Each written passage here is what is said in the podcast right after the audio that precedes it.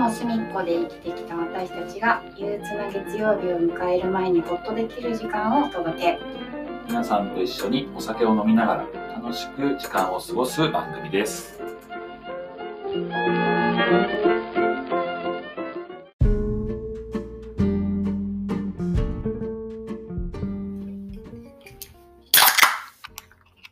お疲れ様です。お疲れ様です乾杯。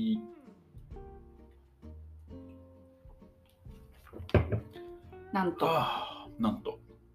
今月から いきなり始まるね。どうぞ。どうぞ。すごい新しいバージョン。いつも僕から話してたからすごい。ごめん。取っちゃった。はい。なんと。月末にうん。特別放送を実施することにしました確かに今日は日曜日じゃない。どうしたんですか？いつもねうん日曜日の夜にうん15分でうんこうワントピックお話しするっていう形でやってきてるんだけど、こうもう少し時間をかけて話したいこととか、うん。こうなんだろうねについて でふわっとは僕の方でふわっとは。前回言ったじゃん。ひねくれ女の方でいかない。まあ、月末隅っこ会という形で、うん。こう毎月1回うん。ちょっと長めのいつもよりは長めのうん。こうトークをしていこうということになりました。はい。はい。そうだよね。他のなんか、ポッドキャストやられてる人たちの聞くと、うんなんかうちらよりもうちょっと若干長い人たちもやっぱりいて、聞いてると面白いし、うちらもどんどん喋りたい欲も出てきたし、うん。なんかね、自己満でやってるものの、いろいろあれも話したいねみたいなのも大迫さんと話してて。そうだね。ね。だから、まあ、あんまりこうテーマとかをうんうん。一つでなくてもいいし、はいはいはい。まあ、あと15分以内っていう縛りもあまり設けずに。はいはいはい。だらだらと。うん。あんま長すぎずぐらいでね、飽きられないぐらいで。そうだね。ね。でもなんかあれじゃなかった？お題じゃないけど、うん前回言ってた、うん。働きバチ？の法則？なんか調べたら何だったんだっけ？働きありだったっていう。まあ似てるっちゃ似てるかね。ちゃんと調べたら働きありの法則でした。はい。なんでけどあれいきなり話したくなったんだっけ？なんか黒さんがさ、うん8対2の法則みたいなの言ってて、はいはあい。イケメンと、そうでない人の。そうそうそうそうそう。そうでない人って割合ってのはぼあのみんなそれぞれイケメンとさそうじゃないって、それぞれ好みあるじゃんあ、その人から見た、そうそうそうそう。そうそういうことだよ。そういうことだよ。何やその弁明みたいな。着名してる。そうそうそうそう。あるじゃん。だって僕が思うイケメンとさ大迫さんが思うイケメンって絶対違うじゃん。あ、そうだよね。そうそうそうそう。うん。っていうところ。そう。で、その8対2の法則っていうのを聞いたときに、うん。その働きありのうん。法則を思い出して、はいはいはい。働きありの法則って知ってる？知ってる ?2 対6対2。ああごめんそこまで詳しいのちゃんとあれだなんかちゃんと働く人、うん。あ僕が言わないとこあ大迫先生る合ってる。働く続けて。働く はい働く人が2うん。で、えっ、と、え、間なんだ？間はなんかで、であとは働かない人。間何？え、だって働くと働かないで言ったら間は何？言われたことだけする人ああ、なるほど。最初の2はガンガン行く人。そうそうそ6は言われた通りにやる人。う。うん。で、残りの2はやらない、サボる人。うん。だから、よく働く人が2、うん。普通が6、お働かないが2。2か。で、262の法則を働きありの法則というらしいんですけど、働きありのね。あんなにね、こう、自信満々に働き蜂の法則とか言って、本当に恥ずかしいよ。うちは毎回飲みながらやって、結構1回に収録しちゃうからね。うんもう何回目かになっちゃうと結構、だから最近大迫さんちっちゃい感で。前回収録した3回目の最後とかもう覚えてないもんね、あんそう。だよさっきちょっと聞いて私こんなこと言ってたんだってなってたもんそうそう頭抱えちゃう。いいじゃん楽しいじゃん。えでもなんかそれがそれがあれだっけ基本的には人間界でも一緒ってこと？うんうん。って言われるそ人間社会でも当てはまるみたいなことを聞くんだけど、うんなんかこう私今の職場にもう4年くらいいるんですけど、はいはい。前はねあのどっちかっていうと普通？真ん中の6だ。そう6だったの。うん。で、まあ、262のうちの6で、まあ、普通に働最低限怒られない程度のはいパはフォーマンスを発揮しようって思ってて、い。うんうん。で、まあ、職場の先輩がさすっごくできる人がいてうん、うん。で、まあ、その人働きすぎだなって思いながら見てたの。そんな頑張らなくてもいいのにって思いながら見てて、うん。でその先輩が転職してうん。あの辞めて、うんでその次に新しい人が入ってきた時に、うん。あのすごくこう若い人が入ってきたんだよね、うんうんだからまだ経験がすごい浅くて、うんうん。で前の先輩は年上だったし、うん。なんだろう経験値も高くて、うん。すごく気が利くうんうん。人みたいな、だったんだけどなんかわ本当にまだ大学出て数年くらいのね、若い人が入ってきてでしょしあの働く経験もうんうんほぼないみたいな。そしたらさあの能力とかじゃなくうんどっちかっていうとその262の働かない2人。入ってたわけ、うん最初ね。うんそしたらさなんか自分がずっと普通にいたのに、うんなんかいろいろねああれできてないなとか、これできてないなみたいな、気づくようになっちゃって、う んなっちゃって。でなんかこう言うか本人にこう指導してうんうん促すか、うん。あるいは、まあ、自分でやった方が早いみたいな、はいはいはいはでい。どっちかっていうと私後者に行きがちなのうんうんね。うん。自分でやった方がね。そうそうそうでなんかある日ふとやばいよく働く2に入っちゃってるって思って そんな風に思うの？ああ。だから働きありの法則ってうん。本当にそうなのかもみたいなはいはいはいはい。ことをその時に思った。今話聞いてて、あ、うん。確かにそうじゃなかったらその組織崩壊するもんね。うんうんさうん。逆にさ本当にすごいしっかりした人がいたらなんかもうそこでできできちゃってるから、うん。なんか逆になんか私やらなくていいじゃなくて、うん。やることがないっていう状況にもなっちゃうなっていうのを今聞いて、あうん。気をつけなきゃなっていうふうに思ったのとあとだからよくさあのマッサージ屋さんとか路面店とかさあとなんか箱だけ貸しててうんそこに個人事業主の人がいっぱい集まってやってるのがあるんだよね、やり方として。上手なやり方だなと思った。だってその中でさ、例えばそれが個人事業主の人たちの集まりじゃなくて、うん一人、なんかそこで会社で雇われてますってなったら、すごい頑張ってやる人、怠けたとしても給料一生とかになったらあれじゃん。だけど、個人事業主でやったら取ったら取っただけ入るとかっていう風なやり方であれば、みんなが頑張るんだな。なるほどね。良くも悪くもだとは思うんだけどね。うんうんうん。っていうのでいくと、その2対6対2っていうのはかん、かん、すごいね。そうん。う。え、黒さんははよく働くに？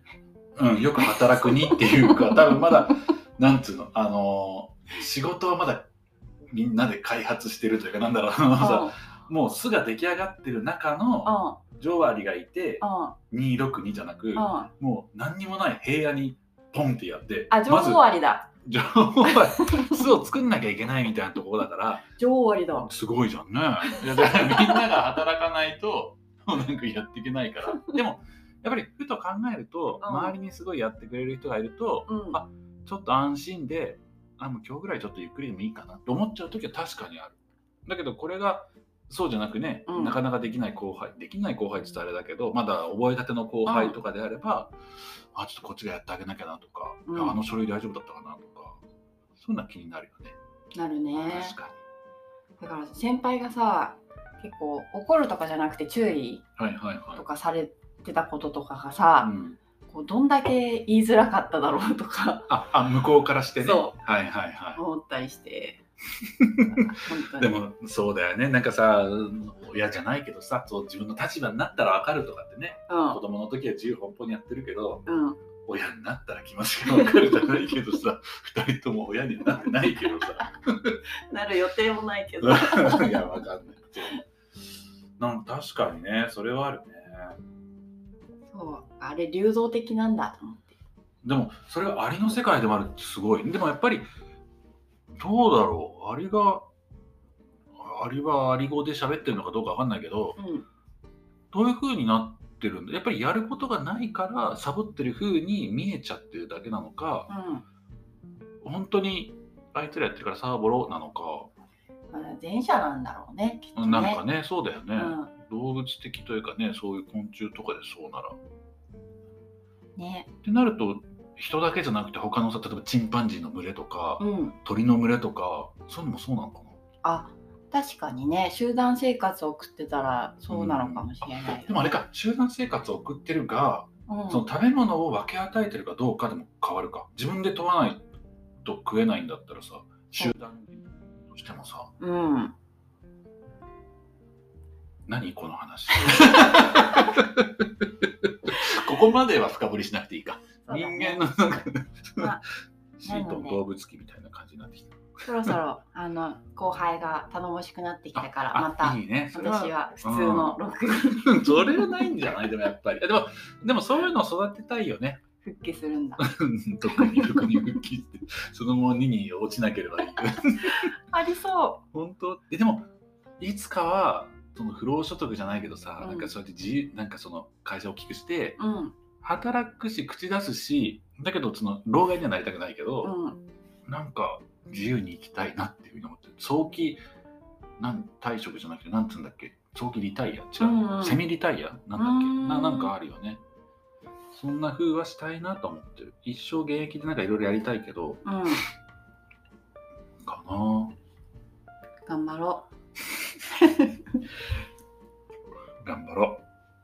今年は楽しむんだ。ううんそうでしたそうだよ。松楽しむね坂さん、今年は早く喋る。早く喋るよ できてた。い どうかないですね。ありがとうございます。今日はあれだよ、月末すみっこだからもういっぱい喋れるよ。ね何喋る？え次何にする？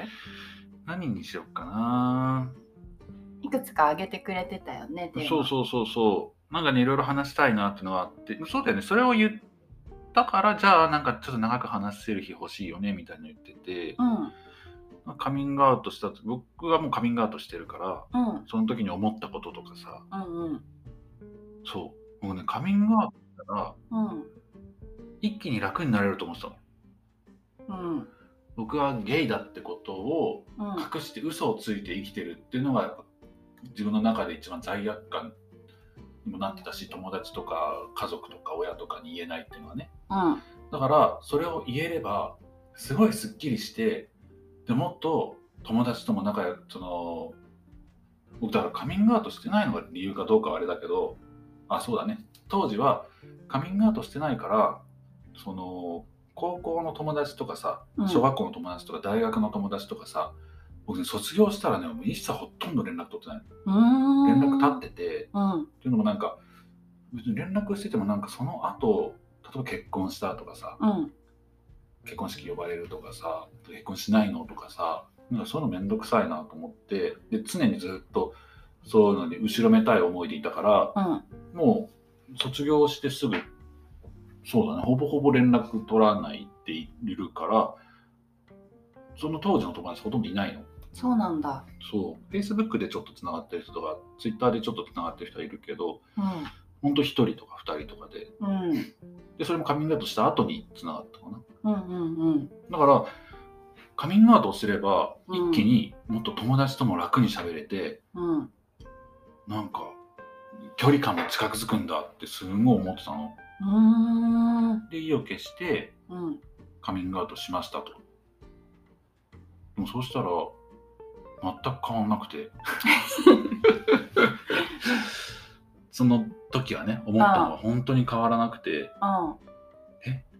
カミングアウトしたらもっと世の中変わるんじゃないの？って思ってたの自分の中でうんね。っていうのもだからあとは今考えてみると、うん。カミングアウトしたけど、もうん。う自分の性格ってもうこれで出来上がっちゃってるからうん。自分の性格が変わるわけじゃないんだなっていうふうに思ってうんだから友達ともすごいすぐ仲良くなれたわけでもないし逆にね周りから言われてああそうなのかなって言われたのがさあの黒くんはそれで頑張ってカミングアウトできたんだから、うん。もっと周りにゲイなんだっていうふうに言っていけばいいんだよって言われてうん。でもはてなんでなんか他のさ人たちは「俺は女が好きだぜ」とか、まあ、中には変な人言ってるけどうんそんなん大々的に言ってる人たちいないのになんで僕だけ「いや僕はゲイなんで」っていうふうにうん初めまして僕ゲイですって言わなきゃいけないの？うんのは思ったりもしてた。うん。最近はもうそんなこと言われないけど。うん。で最近は最近でさっき言った嘘をつく必要はないからうん。楽っちゃ楽なんだよね。うんうん。違った意味であのアウティングにつながらないようにゲイの友達と一緒にいる時は気をつけようとかってあるけどそののんけの人と会う時とかね。うん。だけど今は楽だけど思ったほどカミングアウトしたからすぐすぐ楽になったってことじゃなかったと思った、うーん。意外な発見だった。そのカミングアウトする前からの友達でうん。こうカミングアウトしたいけどできないなみたいな経験はうん。ずっとあったの。ああったあった。あ言ったらどう思われるんだろうとか、ーうん気持ち悪がられるのかなとか。なんかどうしてもそのさうちらの世代ってさ、うん。テレビ番組とか見ててもさ、うん。なんかホモだホモが出てたりとかさ、うん。あとお姉キャラとかがすごい目立っててうん。どっちかというとさバカにされる対象というかさ笑われるとかさ、気持ち悪がられる対象だったじゃん。うん。まあそれしか自分の中で思い描くゲイ像ってなかったんだよ、大人になったらどうなるんだろうなるほどね。そう。ってなると恐怖でしかなくてさ、あうん。自分も言ったらああいうふうにバカにされるのかなとうか、んうん。でそう親からもどう思われるのかなとか田舎だったからさうん。僕の本当東京に出てきてからえ離婚ってこんなにあんの？っていうふうに思ったぐらい田舎だとなんか離婚したい僕の地元ではね当時うん。離婚するっていうふうになると結構周りがざわつくぐらいのあそうなの？えあのうちに離婚したらしいわよみたいな。あだからもうそういうところで育っちゃってたから自分がだからもしそれが言ったらもう噂になっちゃうんじゃないかなとかあなんかそれがね。なんか兄ちゃんとか兄弟とかあと甥っ子姪っ子もいるからさうん。甥っ子姪っ子がいじめられるんじゃないかなとかさうん「いやお前のおじさんゲイだって」みたいなさ。うん。まあそれが怖かったし。うんうんだから言えなかったかな。カミングアウトってうん。口頭でするの？それともテキストとかでメッセージとかで？僕はねあの一番最初にしたのはうん。友達の女の子だったかな。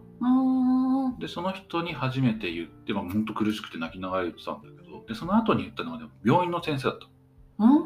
一回ね精神病んじゃって。うん。であの仕事休業してでその時もなんだろうな地元離れて仕事してる時に、あの仕事も忙しいしうん。でああの違う新天地違うところに行ったの東京じゃまたないんだけど。うん。でそこで友達もできてないしでも仕事忙しいから土日ないしでゲイの友達もできないしってので、ちょっと病んじゃってなんか軽い鬱みたいになっちゃって、うん。で休病して実家に帰ってそう。でその時に通院してた病院うん。の先生に初めてあの実はあのなんかいや僕は変なんですなんか何なんだろうな。女性の人好きになれないんですっていうふうなことを言った。のうん。そしたらその先生が「いやいや黒くは別におかしくもないし変でもないんだよ」と。世の中には魚を好きな人もいれば魚料理が好きな人もいればうん。肉料理も好きな人がいると。うんうんで肉料理を好きな人が無理して魚料理を食べようとすることが変なことであってうん肉料理が好きな肉を食べればいいよと。だけど魚料理の人から魚料理好きな人から見たら肉料理の好きな人変って思う人もいるかもしれないけどうん別に黒くんは変じゃないっていうふうに言ってくれてうんうん、それがすごい嬉しくて。ですぐカミングアウトしたわけじゃないけどね。うんそれが初めて他人にしたカミングアウト母親にはちょっと手紙も書いた。あの口頭で言ったんだけど、言えなかったらどうしようと思って。あそうなんだうん。大々的にカミングアウトした時は口頭だったけどね。うんうんちょっといろいろそういう機会をいただいて、いただいて、もうカミングアウトするための機会じゃないんだけど、うんそうそうそうそう。集まる機会があったからその時に両親もちょうど来ててそこでカミングアウトしうーんた泣き泣きでした。そうなんだうね。んなんかねかなそうだようね。んなんかいっぱい悩んでる人いるだろうなと思うしうん。でもなんかたまに中学校とか今度もね小学校行って話す機会があるんだけど、うん。こういうなんか LGBT 関係のやつでうん。僕自身はカミングアウト別に推奨してるわけじゃなくてうんうん。できるタイミングでうん。しても大丈夫な時に自分がしたいと思うならすればいいと思って。うん。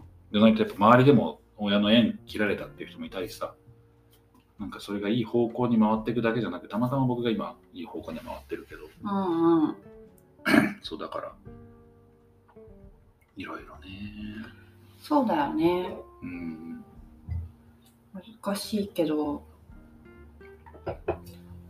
なんかさうん。こう例えばいろんなさ素地っていうのかな。う、んうんでいろんな人がいるじゃない。うん。うんその性的同一性だったり、うん。まあ、性自認というのかな、うんうん。あるいは性的指向とかに関してもさ、すごく多様じゃないですか。そう。ででもさなんか結構それを、まあ、とりあえずヘテロセクシャルとかは基本表明しなくて済む社会じゃん。はいはいはい。そうだよね。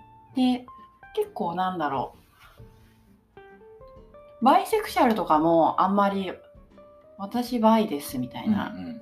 もちろん言うこともあると思うんだけど。言わなくても済むしね。そうそうそうバイにちょっと憧れてた。の自分はバイだって思い込みたいと思ってなるほどたね、けど多分そのなんだ？たアセクシャルの人とかもさ、うんうんうん。結構すごくそういうあの、結婚しないの？とか、はいはいはいはい。好きな人いないの？恋人いないの？とかのうん。そういう圧にうんうん苦しむとかも聞くし、うん結局そういう社会的に期待されるうなんんか役割とかうんうん。がそのしんどさにつながるのかな。うんうん。なんか好きな異性の話とかってうんうんうん。盛り上がれない。でもそうだよね。とか。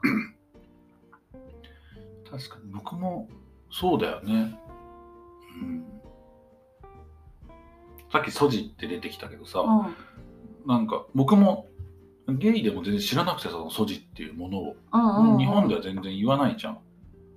海外の、まあ、ちょっといろいろ勉強してソジって言葉を知ってうん。で、まあ、日本ではこうだけど、まあ、世界ではソジっていうことが多いんですよと、うんうん。性的指向と、えっと、性自認か。うん。自分が男として女が好きですっていうのと男として男が好きです、まあ、みんな一緒だよねみたいなね、うん。そこのところって。なんかそれでいいじゃんっていうふうに思った。のうん。で別に自分は男です。別に人好きになりませんっていうのも別にね。うん。そうそうそう。でもうーん難しいよね。なんか今日いい天気ですねぐらいの感じでさ、うん。あご結婚はみたいなのがあるじゃん。うんあるな。そうで そうだよね。別に向こうに悪気があるわけではないが会話のためみたいなね。あなんかどうなんだろうね。それがなんかすっきり言える世の中になれば本当にいいよね。あ結婚してませんよとかっつってもさ別にどっちでもいいしさ。あうん。難しいね。なんかうん多様性がもっと浸透すればいいのかな？僕けどゲイだからよく言われるんだけどさなんかゲイだと LGBT だからうん。全部のこと分かってんでしょみたいな感じで言われるの。どういうこと？さえじゃあトランスジェンダーの人も大変ですよねとか言われてさ今僕はもういろいろ勉強調べたからさ全てとまで言わないけどなんとなくは分かるんだけどうん。全て分かってるわけじゃないからさトランスジェンダーの人たちの気持ちとかさ、うんうん。それこそあのアセクシャルの人たちの気持ちもさうん分かんないからさ、うん変に傷つけちゃうこともあるだろうしさうんうん。でも知らないのはなんか無知は人傷つけることもあるけどなんか知らないなら知っていく努力すればいいだけかなとかさうん。あとなんかそれがどうしても受け入れられない人がいたらそれはそれでいいと思ってんだよね、うん。ゲイは絶対無理っていう人がいたとしたら、うん。ああそうですか。っていうのさ。じゃないとさ僕たちがなんかゲイを絶対理解しろっていうふうに押し付けてるのって本当に逆の立場に行ったら本当真逆になっちゃうじゃん。ななんつうの？なるほどうねん。でもさ理解しろとまでは言わなくてもそれは確かに無理だけどうん。すで、にいる人たちのことを否定するのはやめるべきじゃん。ああそうそれはそう。んうなんか無理強いはしたくないなって思ってる、うん。そうそうそう。だからそれはあはいあなたのそれは考えね。まあ確かにね。だそれで誰かを傷つけてるのであれば、こういうふうなことはあるよっていうのは、うん。まあ僕はいいけどねっていうのはある。よく政治家とかさもう絶対に LGBT な排除みたいなそんな言い方したか分かんないけどうん。いませんとかさ断言してる人とかもさうんいやー今後の親族にもしいたらその子が一番傷ついてるだろうなと思ってさ自分の存在を親が認めてくれてないとかさ、うん。そうだよね。そうっていうには思っちゃう。僕とか大人になったからもういいけどさ。っていうかさそんなことよく言えるよね。そう。確率的に絶対ありえないじゃん。そうそうそう親そ戚にいないなんて。うねそうだよね。だからさ、うん。いやその子のことを心配になっちゃう。そういう政治家とかそういうことを言ってる人たちを見ると、うん。いやー大丈夫かな？その,、ね、周りその人の周りの親族とか。なるほどうね。ん黒さんの話を聞いてて、うん。今までさまだ日本って同性婚が認められてないじゃない？うんうん。でそれはさ普通にこう権利の侵害だなって思ってたの。はい同性カはいップルにとってね。うんうん。がいろんなさその法的な保障がないじゃない、うんうん。まあ、財産とかもそうだしね。うん。まあ、病気になった時のうんあの病院での対応とかも含めて、こう権利が侵害されてるから問題だっていう気持ちがすごく強かったんだけど、うん。なんかもう一つ思ったのはその同性間でも結婚ができるようになればうん。なんかそれがこう選択肢として生じるからまあ相手が異性と結婚する人もいれば、うん。同性と結婚する人もいるんだっていう、うん。まあ、法的な何？なんかこうそれがこう当たり前？うんうんうん。法的に保障された選択肢だから、うんうん。なんかこうわざわざこう特別視されない世の中になるのかなみたいなことをうん。聞いて思って、うん。だからその個人の問題としてうん。いろんな権利が、はいはいはいあの侵害されないように過ごすことが大事っていう点でもうん。同性同性婚が認められるべきだけどうんうん。こうそれがこう世の中が、まあ、いろんな人がいていろんな選択肢があるっていうことを、うんなんか法律を変えることでうん。こう推進できるうんうん。だろうなって今思ってうん。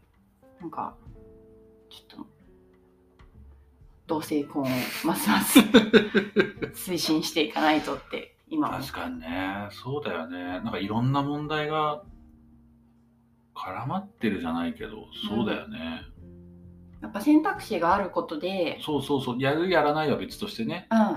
んあるかないかは大きいよね。そうだよ。ん、この前他の人の誰だっけなちょっと曖昧だから言わないとこ他の人のポッドキャスト聞いててあれだったの。そのね同性婚がまだ日本認められてないからそうじゃなくあの養子縁組？うん、組んでる人ってやっぱいるんだよね、うん。うん。僕の周りではいるかもしれないけど公言して聞いたことはなくて。うん。でもうその人のポッドキャスト聞いてたら養子縁組を受けた人はあ受けたって養子縁組やった人はうん。同性婚の時に養子縁組抜けたとて同性婚できないみたいな風になっちゃう。まあ一回だからはいもうその人がごめんちゃんと僕調べてないからうん。ちゃんと調べなきゃなんだけど、あの養子縁組組んじゃうともうだから本籍上残っちゃうのかな。その人のの血縁が血縁っていう風なだから婚姻関係を結べないってこと？そうそうそうそう。ああえーそれって何なんだろうって思って今まではさ同性婚できないから養子縁組っていう形をしぶしぶまあしぶしぶって言い方まあ、まあ、ポジティブに捉えてその選択肢しかねそうなそうそうそう。かったわけだからね。っていうところでやってた人たちがさなんか赤字になった。これあれかな？30分以上できないのかそうなの？なわかんないあと47秒って私のは言ってる。そうそうそうこっちもそう。これ勝手に止まっちゃうやつかな。締めなきゃいけないな。そうだねそうだね。ごめんこんなあでもなんかいいね。長いなんかゆっくり話すのもいろいろ話なんかうん結構喋っちゃったけど。止めどなくね話すことも。いいね。面白いね。うん。ちょっと月1ですが、ぜひお付き合いいただいて。うん、リスナーの方には。お耳汚しかもしれませんが、確かに、ぜひあの聞いていただいて何かご感想もいただけるとはい、嬉しいですね。はい、はい。よろ、しくお願いします。はい。お疲れ様でした。またねー。